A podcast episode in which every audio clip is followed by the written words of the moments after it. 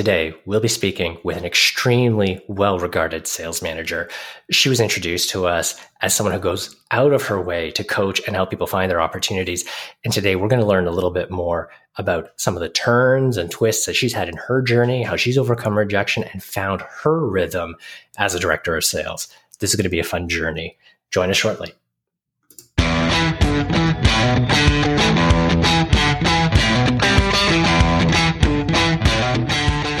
Welcome to Seller's Journey, the podcast where we speak to great sales reps and leaders and share their real stories from start to sales success.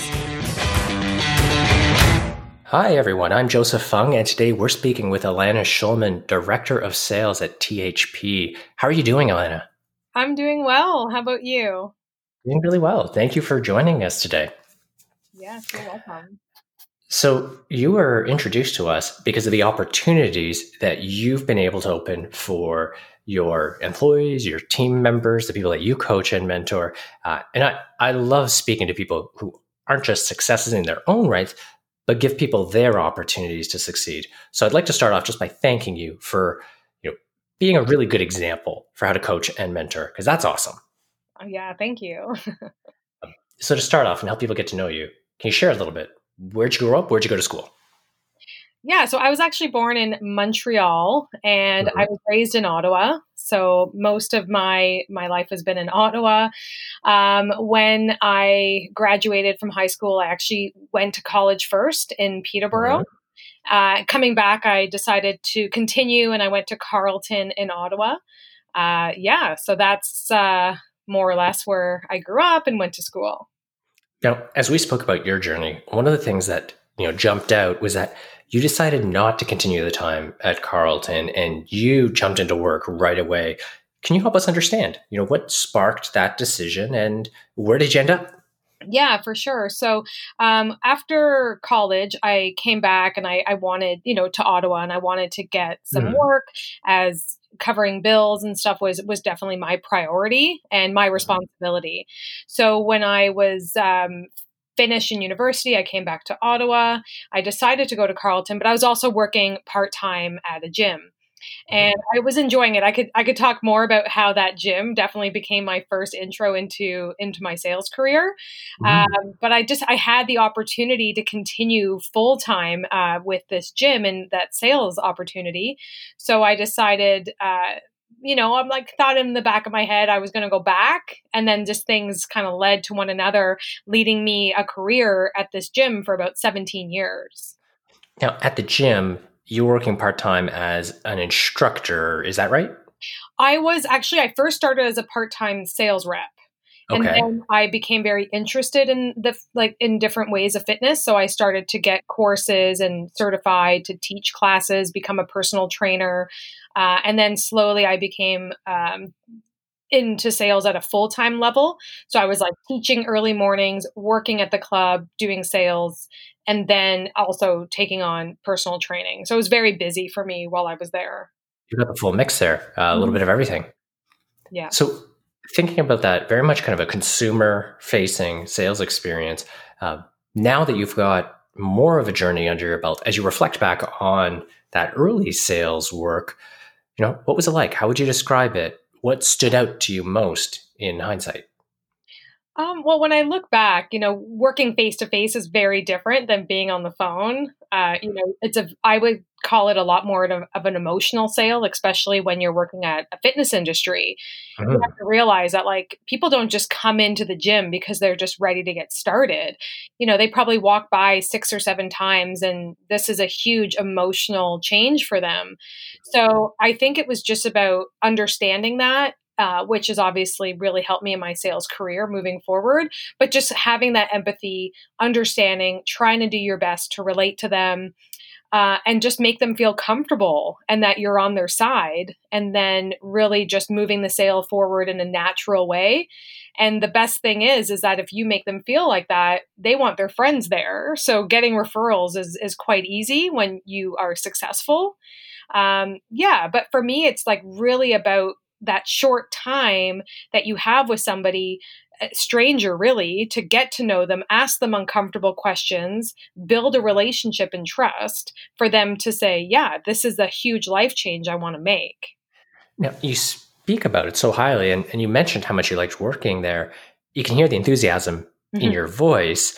What triggered the decision to move to outrank? I mean that's more of a business offering so why the shift well to be honest all the things i just said to you they're something that I find very important, like the relationship, the trust mm-hmm. building. Th- those I'm so passionate about because those continued with me in my sales career, right? Those things never left. For me to be successful, mm. I felt like I really wanted to hone in on on those qualities to be successful.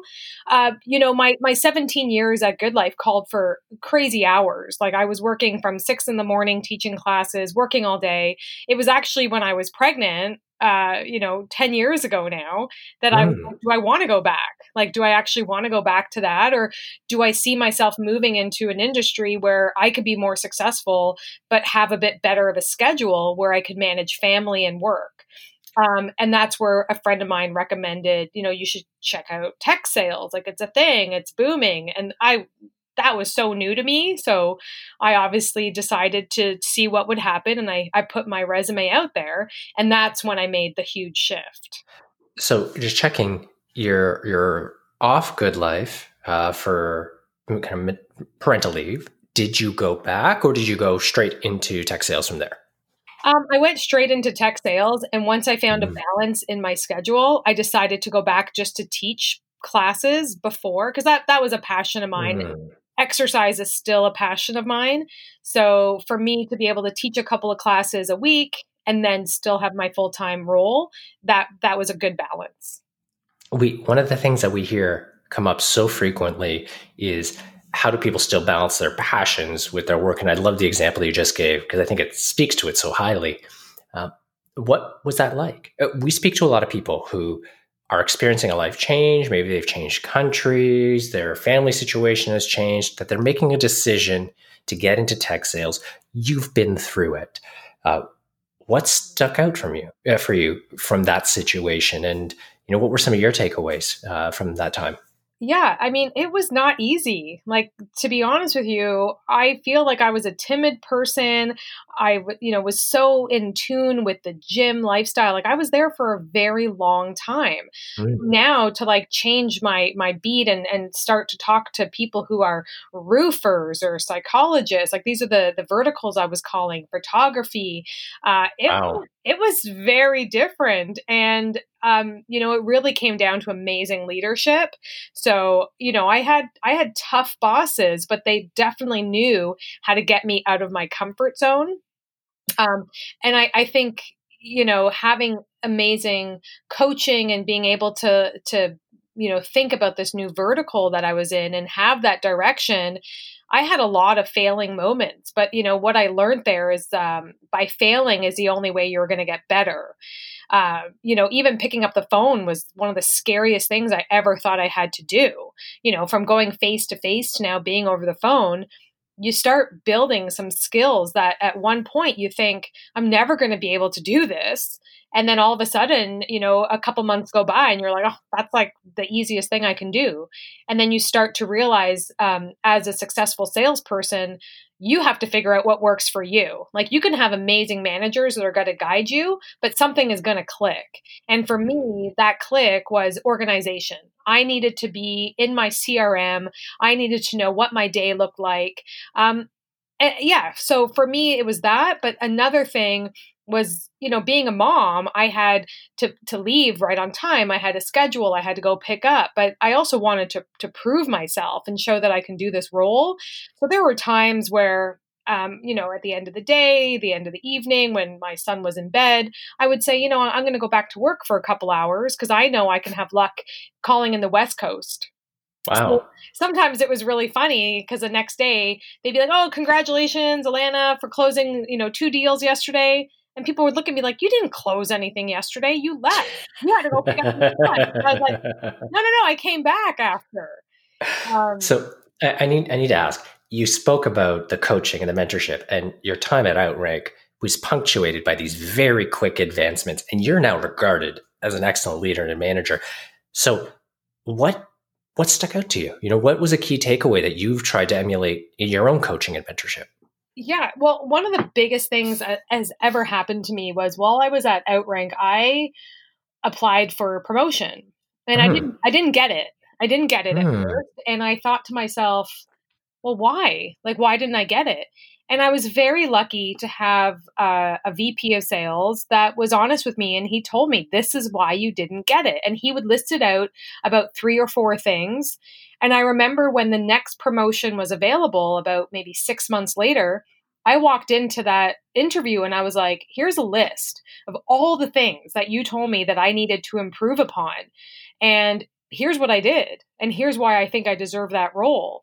And he was very taken back and very impressed that, you know, I worked on that feedback. When I find today, even people that I manage in many different scenarios, they don't take feedback well or they take mm. it more personal.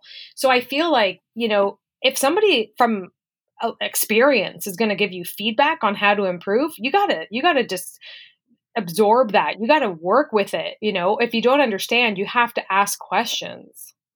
So I love the the idea of taking that feedback you know, as a, as a to-do list, as a set of action items. Um, I, I'd like to think a little bit about kind of going forward, you know, some of the the feedback or the lessons that you've learned as you've you've advanced, uh, skipping over you know a few roles because you've worked at some incredible tech companies. Uh, you shared a little bit about a situation earlier where you, you had some feedback that your role was stuck between two different positions. Um, can you share a little bit about kind of that challenge and how you, what you took away from that scenario? Yeah. And, you know, exactly like miscommunication, it's not fun. and to be able to, you know, be very clear on expectations is so crucial to any, any party involved. Um, so I guess with the role, it was, um, you know, I thought of it as being one way to kind of come in and, and really work on building out that process and being able to coach that process and rewrite it if necessary and, you know, create that hiring profile and, you know, really just building the, the the steam work like uh, like the the the foundation and then mm. once we had that foundation it was like okay now i really got to focus on the revenue and i i mean everything kind of comes in uh, together but it was it was really difficult um, when finding out that the impression I had of the role was going to be a bit different. That it was like you're uh, a, you got to be a player coach and you got to be on the phones and and that's great. But I'm a little bit different where I like to be on the outside looking in to then see where do I need to make changes. And if the team is growing to a point of like 10, 13 people, it's a big ask, right? So mm-hmm. um, I, I believe yeah, there are certain points where you know you could have a team lead to to help assist with these types of things, but the communication and expectation of someone's role uh, it should be clear, or you know, and reviewed within some time as well.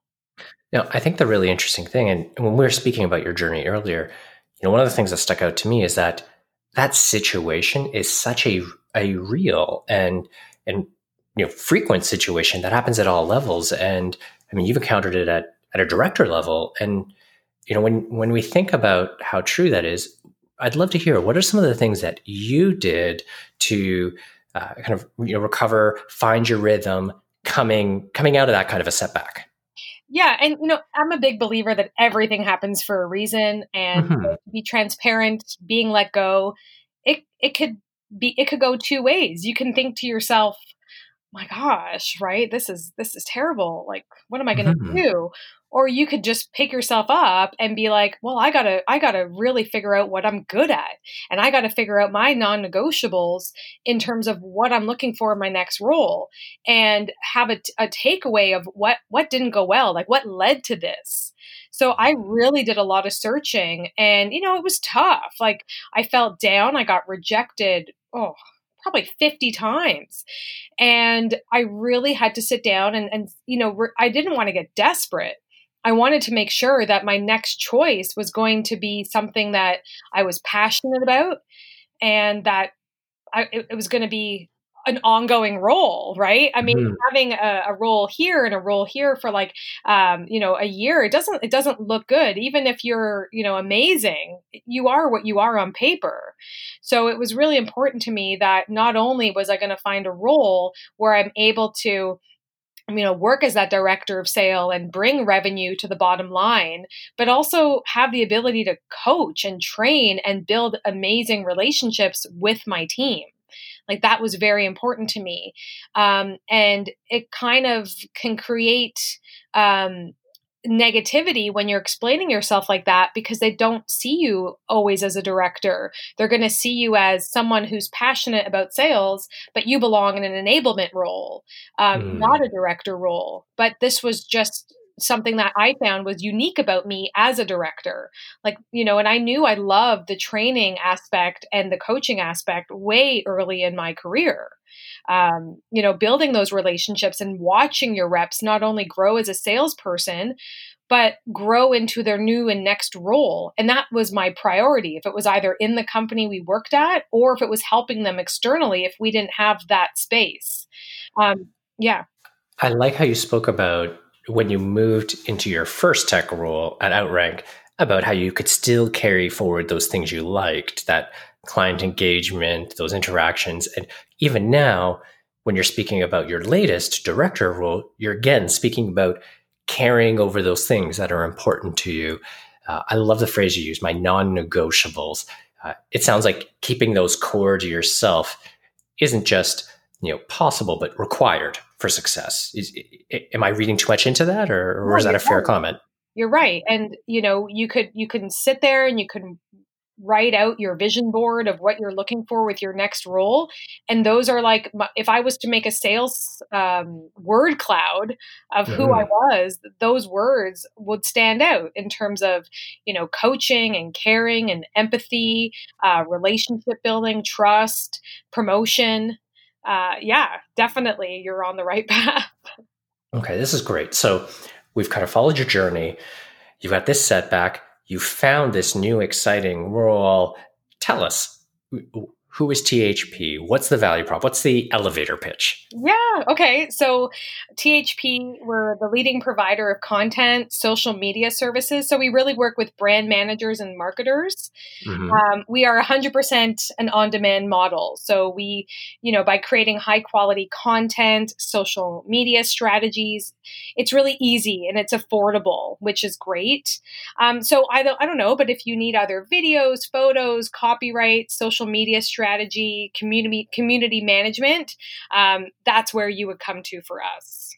So awesome. That's our. That's great. Thanks. Yeah. It, con- again, as well, I should say, congrats on on finding the rule that speaks to to your non-negotiables uh, into that direction. That's awesome, uh, and I can hear the enthusiasm and excitement in your voice. So, so I'm really excited for you as well. Thank you. Um, thinking a little bit about you know your journey, we've talked a lot about where you've where you've come from, like to think about where you're where you're headed. Uh, whether you want to think about it as what's on your bucket list or what do you still aspire to do. Uh, if we're talking to you know Ilana Shulman in, in 10, 20 years, uh, what will you be proud of having accomplished then? Yeah, you know, I put a lot of thought into this and I do on a regular basis. And, you know, it's not about moving into that next role into the next role i think you know it's even how you introduce me as saying like you know there's people who you know thank you for for their career. I think that's it you know like if in 10 years and 20 years i still have people saying hey you know oh i know ilana. She definitely helped me in my career. She helped train me. Uh, you know i wouldn't be where i am today if i didn't have some of her feedback or her coaching. Uh, that would just be amazing to me in those 10 years. I guess it's it's just being able to help other people. Like you know, this sales is, it could be a scary, scary job entry, but it, it really doesn't have to be.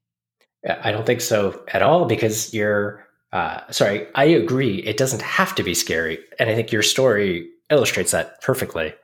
Um, I've enjoyed this so much. Uh, I've got a couple of rapid fire questions for you before we let sure. you go. You game for it? Yeah, go for it. Awesome. Okay, you've worked at some of the best best tech companies here. I'm super intrigued in your answer to this first one. What has been your favorite sales tool? Okay, and I, I, have to admit I have two. Okay, I'm sorry. Total cheat answer, but let's go I for know, it. I know. Well, it depends on where you are, and that's the thing. Like, I'm still really early on in a very small sales team right now. So for mm-hmm. me, working from home, um, I, I, love that we are um, going to be with Ring DNA. Uh, so for me to be able to coach the calls live from home is is amazing, and being able to give live feedback and create a library uh, is super essential for a new sales team team. Um, number two, uh, you know, once you're hiring people and you have new reps, onboarding is crucial. So I've always been a huge advocate for Lessonly, um, being able to create those onboarding tools where everything is consistent. You're working with, um, you know, being able to measure the onboarding success of your team. That's fantastic. So those are great anecdotes for work. Outside of the workplace, well, personally, what about movies, film? What's your favorite movie? Oh, um, I've always said that I'm a huge fan of the movie Casino. Uh, you know, I, I, like it. I love it. I've seen it probably too many times for how long it is. That's many hours of my life. But I'm still a, a, Dirty Dancing fan. I just I can't get away from it. I love it. The music, everything about it. Oh, that is so good. Yeah, you can't go wrong with Dirty Dancing. That's a great choice. Um, Last one. Uh, when you were a kid, what did you want to grow up to be? I mean, I'd love to say something amazing like a doctor, but literally, I was obsessed with camping, canoeing, and I thought for sure I was going to grow up to be someone who just like taught people how to canoe. Like I'm when I was young, I was like, I'm going to be one of those wilderness people and teaching people how to be out here. I guess it follows the theme of fitness, but yeah.